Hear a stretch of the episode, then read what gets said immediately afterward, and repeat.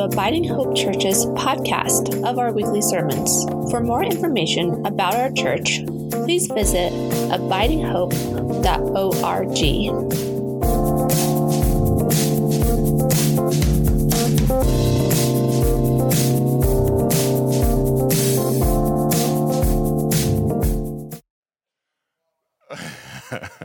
the Holy Gospel according to St. Mark, the 13th chapter. As Jesus came out of the temple, one of his disciples said to him, Look, teacher, what large stones and what large buildings. Then Jesus asked him, Do you see these great buildings? Not one stone will be left here upon another, all will be thrown down. When he was sitting on the Mount of Olives opposite the temple, Peter, James, John, and Andrew asked him privately, Tell us, when will this be? And what will be the sign that all these things are about to be accomplished? Then Jesus began to say to them, Beware that no one leads you astray. Many will come in my name and say, I am he, and they will lead many astray. When you hear of wars and rumors of wars, do not be alarmed. This must take place, but the end is still to come. For nation will rise against nation, and kingdom against kingdom. There will be earthquakes in various places. There will be famines. This is but the beginning of the birth pangs. The gospel of the Lord. So, in our text today, Jesus is, is with his disciples, and they were at the temple. And they come out of the temple, and his disciples are noticing how big the buildings are, how big the stones are. They're impressed by this. You see, in Matthew, Mark, and Luke, Jesus only goes to Jerusalem one time, and that happens to be the last week of his life. And that's where we are right now. In Matthew, Mark, and Luke, Jesus knew that if he were to go to Jerusalem, he would be killed. And so he didn't go, right? He stayed up in Galilee, stayed up in the north. And you remember that when he told his disciples, hey, we're going to go down to Jerusalem, what Peter say? No, Peter said, No way, we're not going to do this. He rebuked Jesus, and Jesus had to say, Get behind me, Satan, right? Remember that? Because we got to go. We got to go. And he knew he was going to die. And so at this point, they had come down to Jerusalem. He had gone to the temple. He had cleansed the temple, we call that. Remember when he chased out the money changers and, and, and all the animals that they were selling for sacrifice, chased all of them out. And at this point, the authorities now are plotting to have him killed. They're trying to figure out an opportune time to arrest him. And we know what will happen. It'll be Thursday night after the Last Supper, after the Passover celebration, when he's in the garden and he's betrayed by one of his own, and the authorities will take him prisoner. It's bad. When he's here with his disciples in this moment, things are not good. It's bad. The world is bad. Jesus' situation is bad. And things have been bad for a long time for the Jewish people at that time. I mean, in the fourth century BCE, when, when um, Alexander the Great came through Palestine and he Hellenized Palestine. He made everything Greek, right? He brought Palestine into the Greek culture. And then after Alexander died, what happened was his generals began to fight over that territory. It was rich territory. It was territory that was used for trade routes. And so people wanted Palestine. And so people came from Egypt and fought. People came down from the region of Syria in the north and fought. People came from the east over where it used to be Babylon and so forth and fought. And, and the people who lived in Palestine were constantly experiencing bloodshed. They were constantly experiencing regime changes. And then finally, the Romans came in. And when the Romans came in, they took over everything. And they put their governor there and their soldiers there. And the people had very little freedom and almost no rights. When Jesus was growing up, I'm sure he, he, he saw the streets lined with crucifixions. Very often we think that Jesus was one of the only people crucified. No, the Romans crucified a lot of folks. They governed through fear. You know, fear's a, a good way to control people, right? Sometimes we parent with fear. The Romans used fear to control the crowds. And so they wouldn't crucify you off in some hidden place. They would crucify people along the main roads, and they would line those roads with crucified bodies. And you were not permitted to go and remove your loved one's body off the cross. They had to stay there. They wanted to make a statement. Those, those, that flesh had to stay there until the birds or the animals picked the bones clean. Awful. This is the circumstance that Jesus is sitting in. This is what he's dealing with at that time. People didn't have jobs, there was no education, there was no chance for advancement. You were born into a, a position in life and you died in that same position. It was terrible, awful for people. Well, it's, it's bad now, too. It's bad for us. Our world has been bad for a while. Maybe we, in this context, can say it's been bad since April 20, 1999. You know what that date represents. Or others might say it's been bad since 9 11. We, we, we keep growing more and more divided. Our government gets more and more dysfunctional. We, we, we're uncertain about the economy. There's no, there's no affordable housing right now in Denver, right? I mean, it's insane what's going on. Those of us who have been here a while, good for us with equity, but try, try to have a 20 something year old son or daughter and, and have them find a place to live right now. Good luck.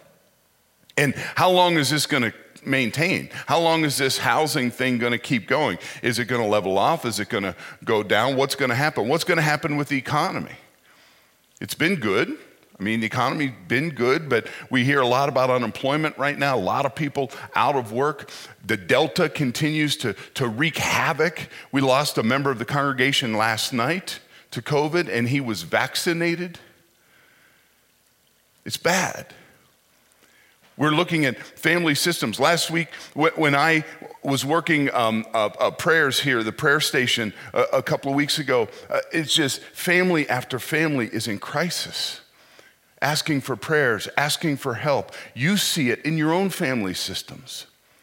I don't think the pandemic has wrecked families, but I think the pandemic has revealed the cracks that already existed within family systems, the cracks that already existed within marriages. Our young people are questioning whether life is worth it. We, we deal with these things on a weekly basis here at the church. Last week, I was um, keynote speaker this past week at a bishop's conference in northeastern Pennsylvania. And they have 254 congregations, Lutheran congregations, just in northeastern PA. Lutheranism in the United States started in this area. They have churches that, church buildings that are over 200, some over 250, over 300 years old in this part of the United States. And then when I was preparing to, to lead this bishop's conference, I was talking to the bishop, and he said, Doug, we're just hoping to save 120 of them out of 254. Things aren't good. And what's going to turn the world around? What's going to get things going in the right direction? Government? No. You're allowed to talk back to me. Thank you. Do you, do you really have confidence that our government's going to pull it together and, and, and start to turn things around? They can't even talk to each other, for goodness sake. They keep firing at each other and shooting at each other. What happened to the day where you bring your ideas and we bring our ideas and, and, um, and we come up with a better idea, right? We work together. This table, you know, what we want here at this table, we want Democrats and Republicans here. We want poor and wealthy here. We want men and women here. We want uh, uh LGBTQ people here, straight people here. We want uh, white and, and, and brown skinned people at this table because that's the point. You see, I think the only thing that's going to transform the world is the church. I'm betting my life on it. The only thing that's going to transform this world, the only thing that's going to create new life in this world is the church. And that's what Jesus is saying to his disciples. Don't be so impressed by how big these buildings are. Don't be so impressed by how big these stones are. We got a lot of big stone churches around that are going to be closing here pretty soon. And we got a lot of institutions that won't be here forever. It's hard for us to think about the United States not being around forever. But Rome ain't here anymore. Babylon's not around anymore. Byzantine Empire is gone. You really think the United States of America is going to last forever? I don't think so. That's a scary thought. So, in what do we hope? In what do we place our hope? For me, it's got to be the church. But it's got to be the church that Jesus envisioned. Not the church that says some are in and some are out. Not the church that says some are winners and some are losers. Not the church that says we're right and you're wrong. But the church that lives love. I'm convinced that the only path forward for us is if we choose love and we choose hope. That's our theme for next year. And the reason we, we, we selected that theme is because we think that's what it's going to take. It's going to take us choosing love, choosing hope, and choosing to live differently than the rest of the world.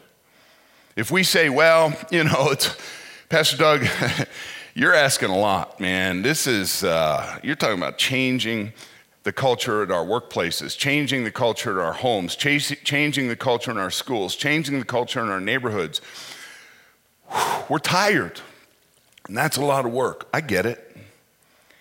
But we have two options. One option is to do nothing. And if we do nothing, what's going to change? It'll keep getting worse. We got to do something.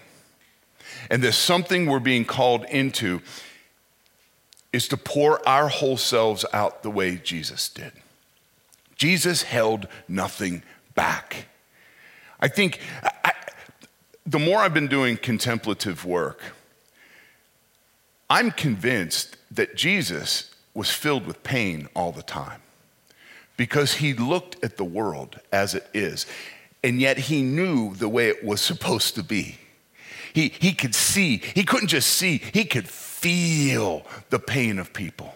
He could feel the strife of the, uh, the oppressed people. He could feel the anguish in women who were, who were pushed to the fringes, who were used, abused, and discarded. He could feel the, the cries of children crying out for food, cry, crying out for inclusion. He could feel the pain of the lepers and, and, and, and the people who were told that they had no value with God. He could feel it, it was in his being. And I think he was in pain. And what he did was he poured everything out for the sake of the world. He healed the sick, he raised the dead, he fed the hungry, he welcomed the stranger. And when the world turned on him, he didn't fight back. Because he knew the moment that he met violence with violence, he was perpetuating violence.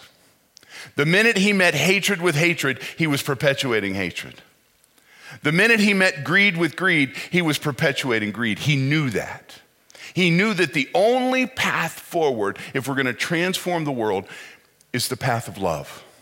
And what love looks like, it looks like sacrifice, it looks like serving, it looks like generosity, it looks like putting the needs of the other ahead of our, ourselves. That's what love looks like. But love has to be tenacious. It's got to be stubborn. Because right now, you know what it feels like? It feels like we're losing. It feels like we're losing. It feels like we ain't gonna break through this. How are we gonna stop this spiraling trend that society seems to be on right now? How are we gonna stop that? It's really easy to get pessimistic. Guys, here in the church, we don't play retreat. We don't play taps, we play reveille. You know what reveille is? Now is the time to stand up. Now is the time to raise our heads. Now is the time to respond to God's call for this world. These intent cards that you're going to be bringing forward here in a moment, these intent cards are not about money, they involve money. How we use our money says a lot about who we are as people. You want to know something about somebody? Just look at how they use their money. Get a lot of insight into their values, into how they are orienting their lives. So these intent cards are about money, but they're, they're, they're, they're bigger than money. They involve money. These intent cards are our way of listening to God's call for our lives, listening to God, the Holy Spirit, tapping us on the shoulder to say, My children are crying, my children are hurting. This world is not living the way it was created to live. There's too much hate. There's too much violence. There's too much division. There's too much death. There's too much suffering. And we have the capacity to do something about it. The question is, will we? And that's what the intent card is. The intent card is each of our opportunity to say yes to God. I hear you. I hear the cries. I feel the pain. I feel the hurt in our world. I can see it in my own family system. I can, I can see it in my workplace. Monday mornings, guys, we sit with the staff and, and we go around and we say, How you doing? How's your family?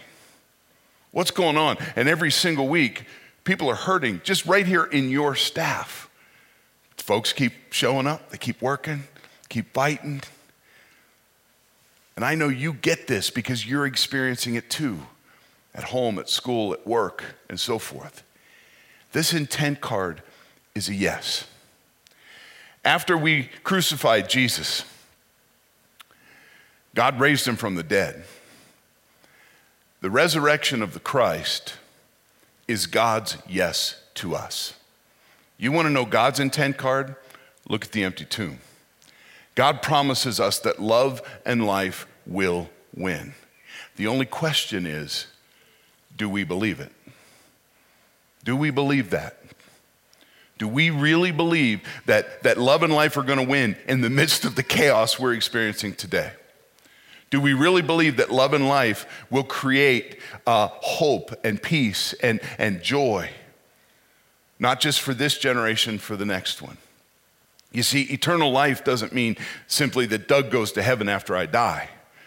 What eternal life is, is that God wants to perpetuate life from this generation to the next, to the next, to the next. Do you want to hand a worse world to your children, to your grandchildren? Is that responsible of us? We say, oh, we'll just let our kids deal with the debt. We'll just let our kids deal with the problems. We'll just let our kids deal with chaos that we created because we weren't strong enough or committed enough to do it. I'm not here to beat you up. I'm here to wake you up. I'm here to, to, to get the message across so that you hear the Spirit. You feel the tap on your shoulder and that passion stirs in your heart, and that passion stirs in your gut, and you get stubborn and say, Not on our watch. Not on our watch. Those disciples didn't know what they were doing, but after Jesus' death and resurrection, they gave their lives for this mission. They gave everything because they believed this is the true path of life, this life of Jesus, this Christ way of life. Now it's our turn. So, here in a moment, I'm going to sit down and, and uh, some music's going to play. And you're invited to come forward with your intent card and, and drop it here in the uh, basket. And notice it's right by the baptismal font where we each were claimed and named as children of God, bearers of the Holy Spirit, called and sent to be the heart, hands, and feet of Jesus in this world. May we hear this call and stand up and choose love and choose hope so we and the whole world may experience real life in Jesus' name. God loves each of you, and I do too. Amen.